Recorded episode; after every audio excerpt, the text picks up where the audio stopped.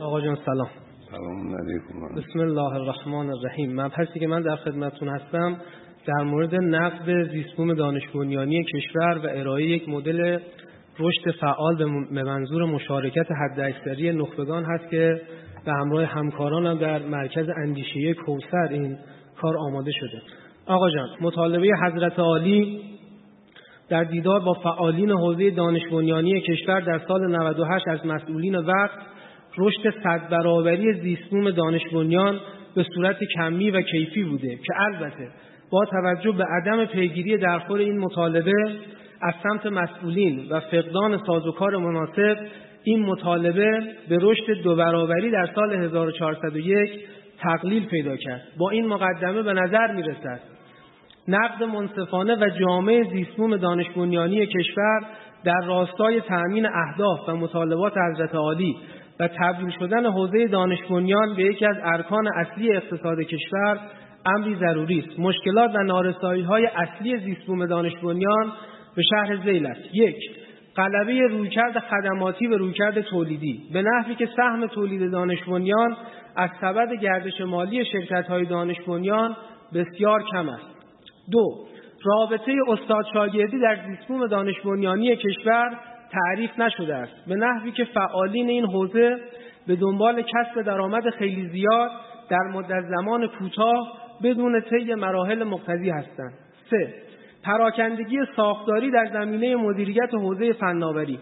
متولی فناوری در کشور وزارت علوم است. توسعه شرکت‌های دانش بنیان با معاونت علمی است و مصرف کننده نهایی فناوری صنایع کشور هستند که در بهترین حالت طرف حساب وزارتخانه های نظیر سمت، نفت، نیرو و غیره می باشند. چهار صنایع مهم و مادر کشور هیچ رابطه معناداری با شرکت های دانش بنیان ندارند به نحوی که صنعت هیچ گونه ریسک و تأمین مالی تحقیق و توسعه را به عهده نمی‌گیرند آقا جان این که میگیم صنایع و وزارتخانه ها دانش بنیان ها رو در واقع تحویل نمی‌گیرن. شما توی چیدمان مسئولین این جلسه هم می‌تونید این نکته رو در بیابید. پنج با توجه به اینکه صنایع بزرگ مبتنی بر تضمین فرایندها یا اصطلاحا license ها گرفتن بومی‌سازی قطعات و مجموعه ها در اغلب مواقع به دلیل ابطال تضمین یا license ممکن نیست و این خود مانع بزرگی بر سر راه بومیسازی صنایع مادر است. آقا جان این موردی که الان می‌خوام بهش اشاره کنم به نظرم خیلی مهمه. شش عدم توجه ویژه به حوزه فناوری های پیشرفته و راهبردی. نظیر صنعت نیمهادی یا همان صنعت تراشه. آقا جان ذکر این نکته ضروری است که در صنعت نیمهادی و میکرو الکترونیک علیرغم اهمیت بسیار راهبردی آن به نحوی که قدرت‌های سیاسی و اقتصادی دنیا در زمینه تکمیل و به کارگیری کامل زنجیره آن دارای تقابل جدی هستند. اصطلاحا جنگ تراشه ها بین اونها الان وجود داره.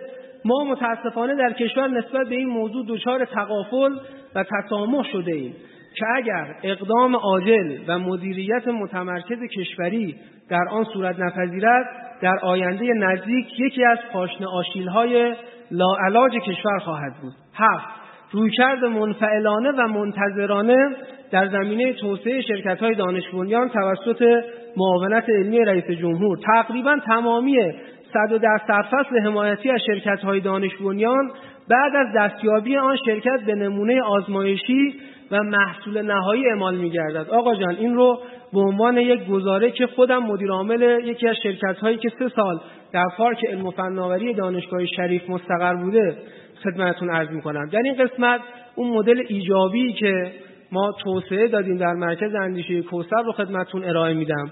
این مدل مبتنی بر توسعه فعال هسته ها واحدهای فناور و شرکت های دانش بنیان مبتنی بر نیاز صنایع مادر هست. بخش های اصلی این مدل به شهر زیل است. یک ایجاد یک زیستمون فعال. فعال که میگم نقطه مقابل اون رویکرد منفعلانه ای بود که ذکر کردم.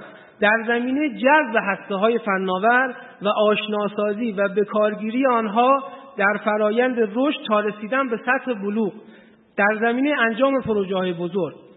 آقا جان مطابق شکل یک مدل مشارکتی از سطح هسته فناور تا شرکت دانش بنیان مبتنی بر مراحل ترویج، پیشرشد، رشد، تثبیت و تا بلوغ که توانایی انجام پروژه های تولیدی رو داشته باشند. لازم به ذکر است ارتقای هسته های فناور از مرحله ترویج تا تثبیت در کشور متولی مشخصی ندارد. در این مدل سعی شده نواقص فعلی نظام دانش بنیانی کشور برطرف شود. به عنوان مثال افراد و هسته های فناور طی یک فرایند رشد و در قالب یک نظام استاد و شاگردی به توانایی انجام پروژه های بزرگ دست می‌یابند.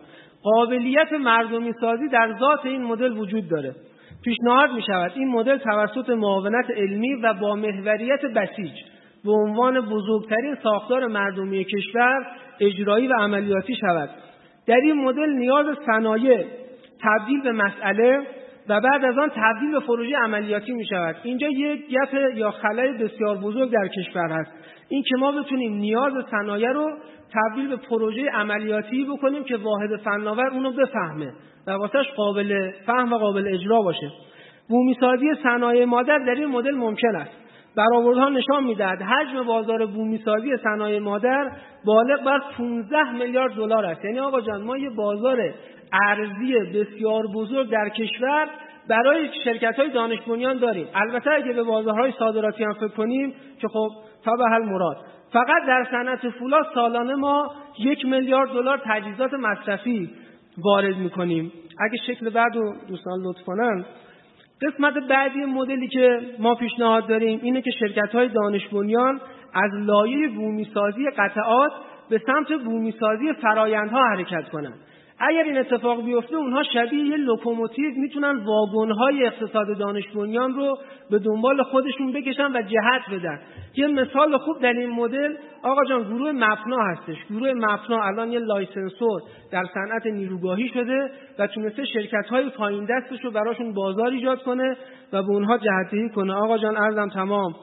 ای سید و مولای ما دعا کن برای ما. آقا جان می‌خوام اگر مقدور برای شما سجاده عبا و انگشتری که باش نماز شب رو اقامه می‌کنید مرحمت کنید چون شبیه این دوست اسفانیمون ما هم داشتیم میومدیم زیاد بهمون در واقع التماس دعا داشتن و خب گفتیم یه چیزی بگیریم که هر کسی از خونمون بتونه یه نماز اقامه کنه استفاده کنه از آقا جان من به نیابت از همه این نخبگان و کسانی که شاید تو این جلسه نیستن یه بچه رو تقدیم شما کنم. هرچند امین. بسته دنیا نیم اما دلبسته مولای خراسانی خیشم. و سلام علیکم و رحمت الله و برکاته.